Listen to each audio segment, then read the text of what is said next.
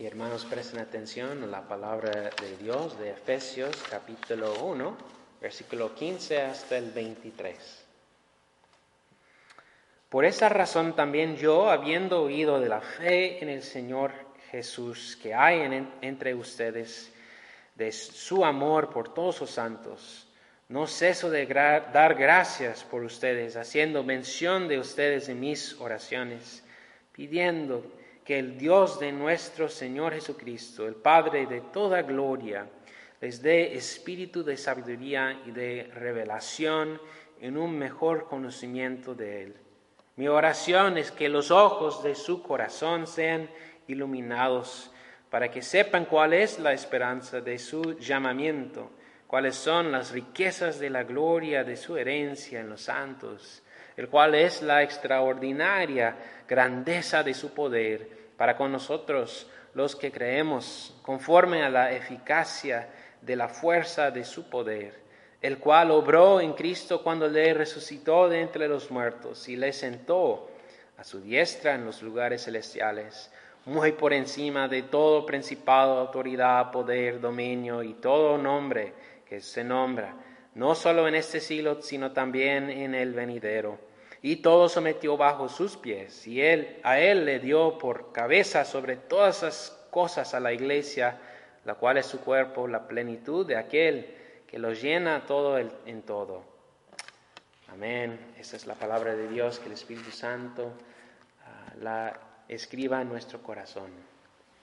Pues es interesante ver que siempre los seres humanos han estado cautivados por las historias de héroes, héroes, especialmente aquellas historias con los héroes que son pues muy, muy débiles y humildes y aparentemente insignificantes en el principio de la historia. Por ejemplo, los hobbits de las películas, las historias del Señor de los Anillos, o Peter Parker, Que se convierte en Spider-Man, hombre araña, ¿no? O incluso los atletas profesionales que provienen de un lugar de pobreza, de debilidad, insignificancia, y luego a través de su esfuerzo, etcétera, alcanzan a la prominencia y la fama mundial. ¿Y por qué nos atraen esas historias? Pues una explicación plausible es la siguiente, que en el fondo de nuestros corazones todos nosotros anhelamos ser como tales héroes. Nos vemos débiles, humildes y aparentemente insignificantes en nuestro estado, en nuestro principio, y aspiramos a la grandeza, aspiramos a algo significante, anhelamos ser más de lo que somos actualmente. Y Sentimos que tenemos más potencial incorporado en nosotros, que si pudiéramos desertarlo, pues el mundo estaría así al alcance de nuestra mano. Me recuerda de una película que se llama Sin Límites, Limitless en inglés, donde el personaje principal, interpretado por el eh, actor Bradley Cooper, ah, consigue una droga experimental que desbloquea todo eh, el potencial de su cerebro, suelta todo, toda la potencial de su, de su mente. Y con su cerebro funcionando en plena capacidad, es así capaz de hacer todo tipo de cosas que los llevan al éxito y la fama en este mundo, a la riqueza. Es eh, impresionante eh, la historia. Pero eso no solamente está en las películas, es interesante ver que los científicos de todo el mundo están ahora mismo trabajando para crear tal tipo de mejoras humanas, como la ingeniería genética humana, cambiando los ah, genes ah, que tenemos, nuestros genes ADN, o poniendo microchips implantados en el cerebro para así avanzar ah, nuestra capacidad. Y eso, de hecho, no es algo realmente novedoso. Todo el camino de regreso en el jardín, ahí Adán y Eva fueron tentados a realizar su naturaleza para ser como Dios, tomando el fruto prohibido, tratando de mejorarse, cambiar su naturaleza. Luego, en la historia de Génesis en Babel, la humanidad utilizó la tecnología de los ladrillos, algo inventado por hombres, para construir un antiguo como rascacielos, así elevándoles a alturas altas hacia la gloria, tratando de alcanzar a la gloria de Dios. Y día a día nosotros mismos y personas como tú y yo, pues vemos imágenes y ah, vemos conceptos de la grandeza en este mundo. Y así aspiramos a mejorarnos a nosotros mismos a través de cosas como una dieta, ¿no? Nos dedicamos a una dieta o al ejercicio o a la meditación mental o el trabajo duro, todo para mejorarnos, para alcanzar a la gloria. Estamos diferentes maneras tratando de alcanzar la grandeza por nuestra propia fuerza e ingenio. Ahora aquí en este texto, el apóstol Pablo nos muestra otro camino. Está reflexionando sobre la resurrección y la ascensión de Cristo y sus implicaciones. Las afirmaciones históricas de que Cristo resucitó corporalmente de entre los muertos y luego fue elevado a la dimensión alternativa que llamamos el cielo.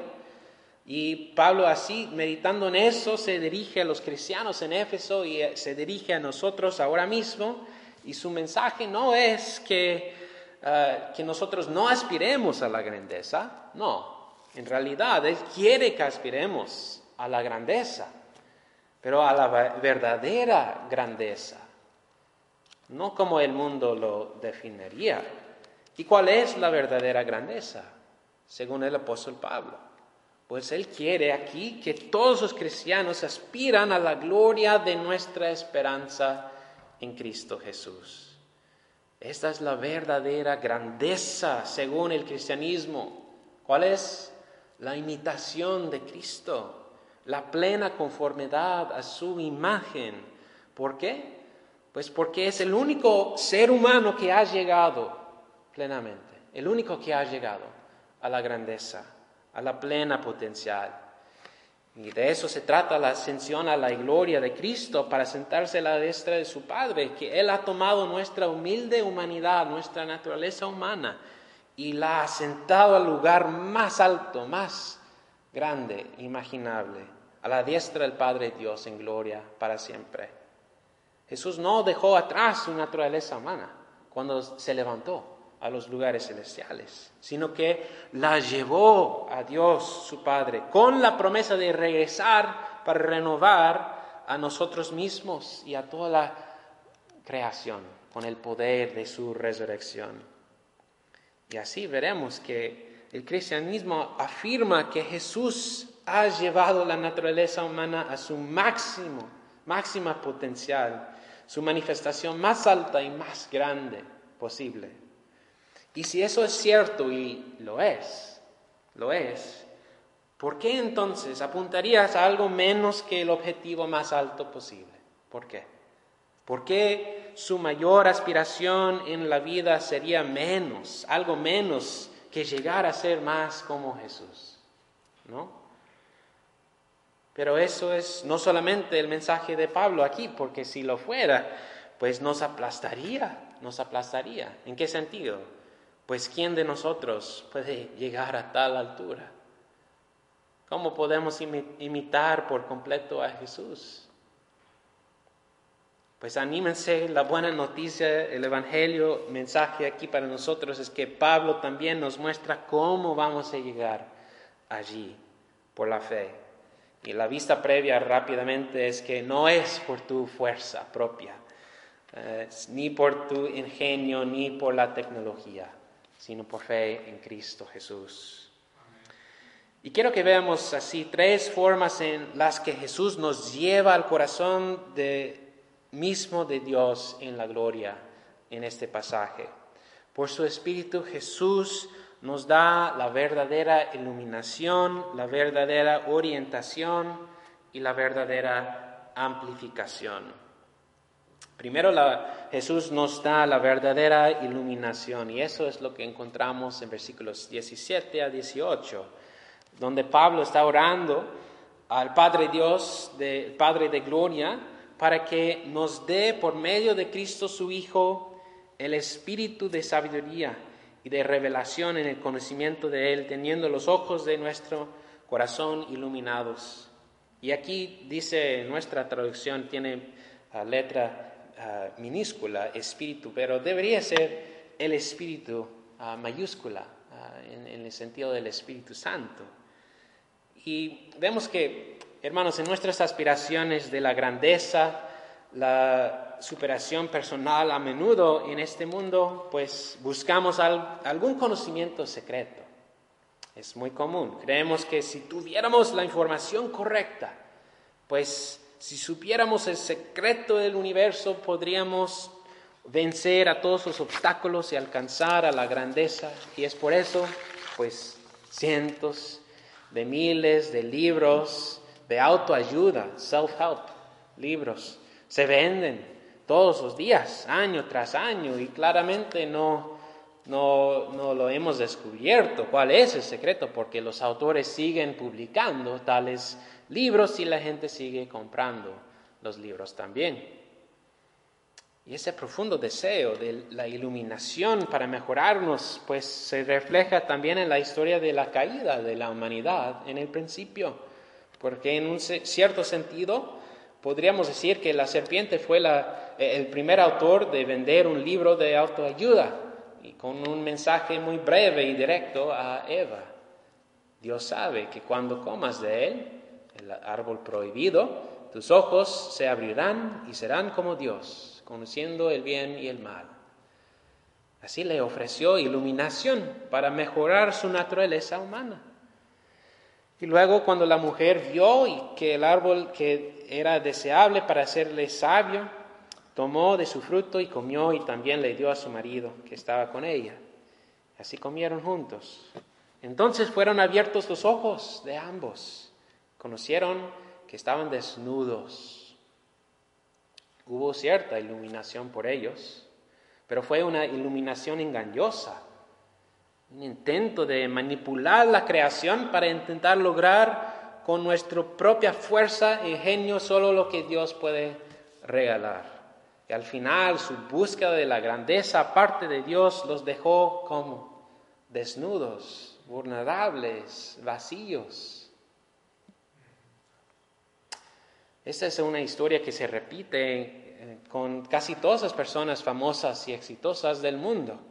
Llegan al éxito en este mundo, pero no es algo satisfactorio para ellos. Un ejemplo reciente es de la estrella de pop Justin Bieber, que en una de sus canciones más nuevas en su álbum eh, Libertad dice, ahí tuve un millón de dólares cuando tenía 16 años. Imagínate, ¿no? Y en la superficie me sentí como el hombre, he llegado, ¿no? Pero en el fondo me sentí privado, como una lata vacía.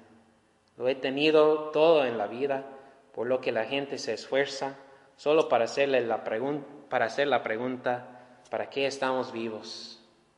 Una buena reflexión de alguien que según este mundo ha llegado, pero en realidad dice que no.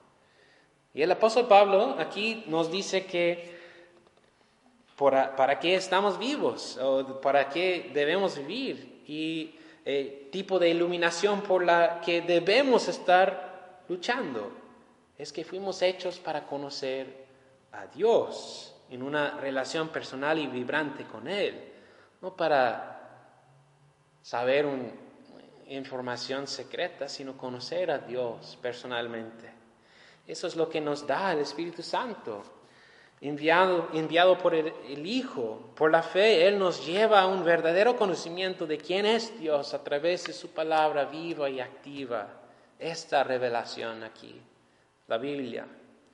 En los profetas antiguos ah, del, Nuevo, del Antiguo Testamento, Dios prometió enviar a su Espíritu Santo para lograr precisamente esto. Por ejemplo, en Jeremías 31 escuchamos la promesa de Dios sobre el nuevo pacto que Cristo ha iniciado, diciendo, pondré mi ley dentro de ellos y la escribiré en sus corazones, y yo seré su Dios y ellos serán mi pueblo. Y nunca más cada uno enseñará a su prójimo y cada uno a su hermano diciendo, conoce al Señor, porque todos me conocerán, desde el más pequeño de ellos hasta el más grande, declara el Señor, porque perdonaré su iniquidad y no me, acordaré más de su pecado. Por su Espíritu Santo conocemos a quién es el Señor. Y Jesús agregó eh, esta promesa diciendo en Juan 16 que cuando venga el Espíritu de verdad, Él los guiará a toda la verdad. Esa es parte del trabajo del Espíritu Santo. ¿Y cómo es que nos guía a toda la verdad para conocer al Señor? Otra vez a través de su palabra revelada aquí, la Biblia. Vemos entonces que Jesús nos da una verdadera iluminación que nos deja llenos de paz, alegría, porque fuimos hechos para conocer a Dios. En segundo lugar, Jesús nos da la orientación verdadera y correcta. Pablo añade aquí en versículo 16 que es 18, perdón, que esta iluminación por el Espíritu nos lleva a saber cuál es la esperanza a la que Él los ha llamado, cuáles son las riquezas de su gloriosa herencia en los santos. Y eso significa, hermanos, que el Espíritu Santo está obrando en nosotros y Jesús está fijando nuestro corazón, pues la dirección correcta hacia nuestro verdadero norte, nuestra esperanza de gloria. Podemos pensar así que aparte de Dios nuestro corazón es como una brújula rota, con la flecha apuntando en todas las direcciones. No tenemos dirección o orientación correcta y deseamos cosas que no deberíamos, apuntamos nuestra vida a cosas malas, fines malos y estamos así quebrantados. Buscamos el oro de necios, fusgo en este mundo en lugar de la riqueza de la gloria de la herencia de Dios reservada para nosotros. ¿Y cuál es esta esperanza de gloria a que Dios nos ha llamado? ¿Cuál es esa herencia gozosa que nos espera? Es nada más que nuestra naturaleza humana y toda la creación de Dios renovada y perfeccionada como la morada de Dios.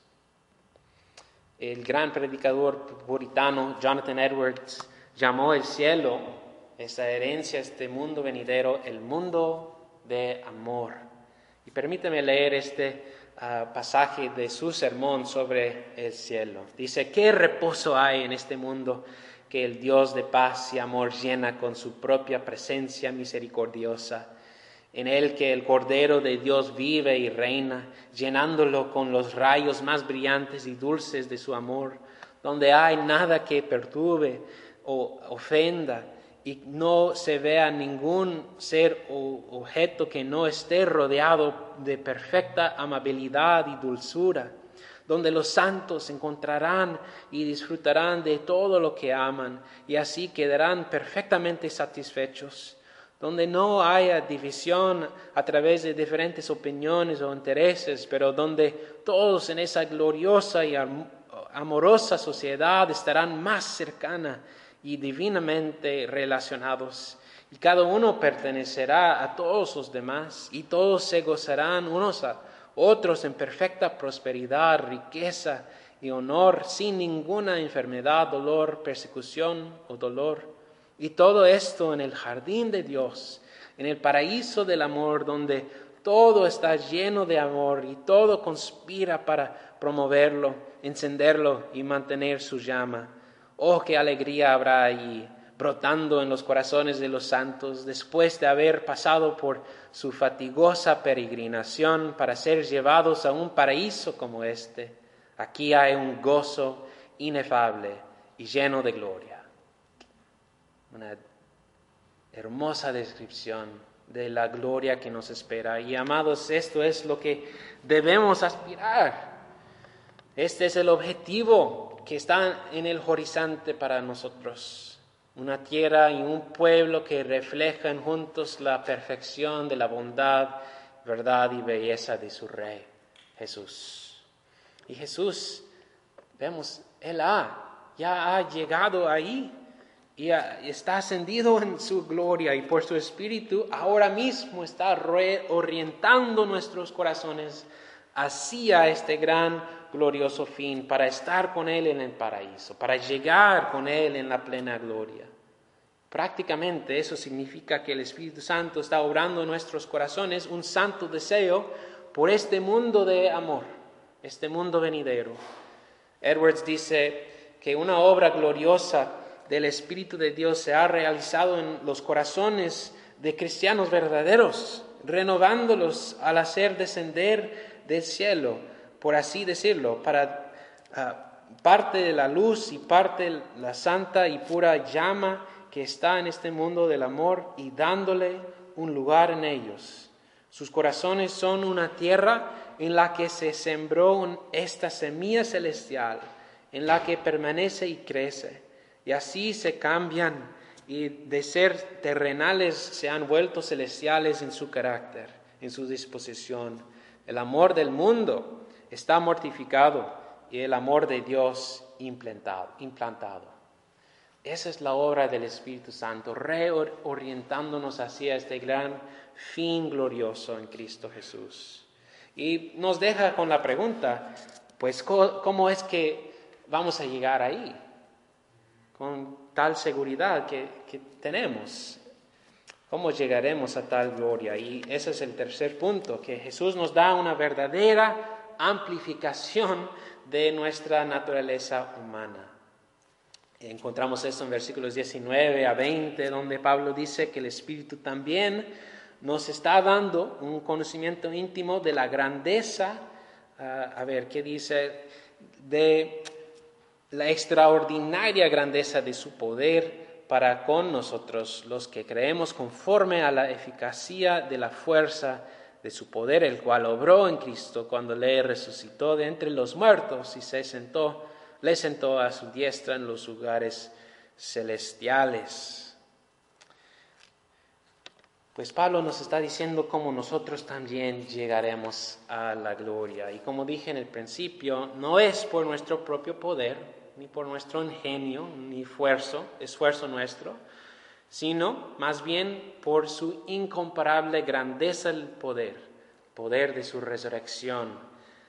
Y podemos pensar, ¿no? Como cuando éramos niños ah, nos preguntábamos cuál, cuál poder, superpoder uh, quisiéramos tener, ¿no? Y cuál eh, ah, elegirías tú, como el poder de volar, ¿no? como Superman, o tal vez superfuerza como de Hulk, o el lanzamiento de la telaraña como Spider-Man, o la invencibilidad, etc.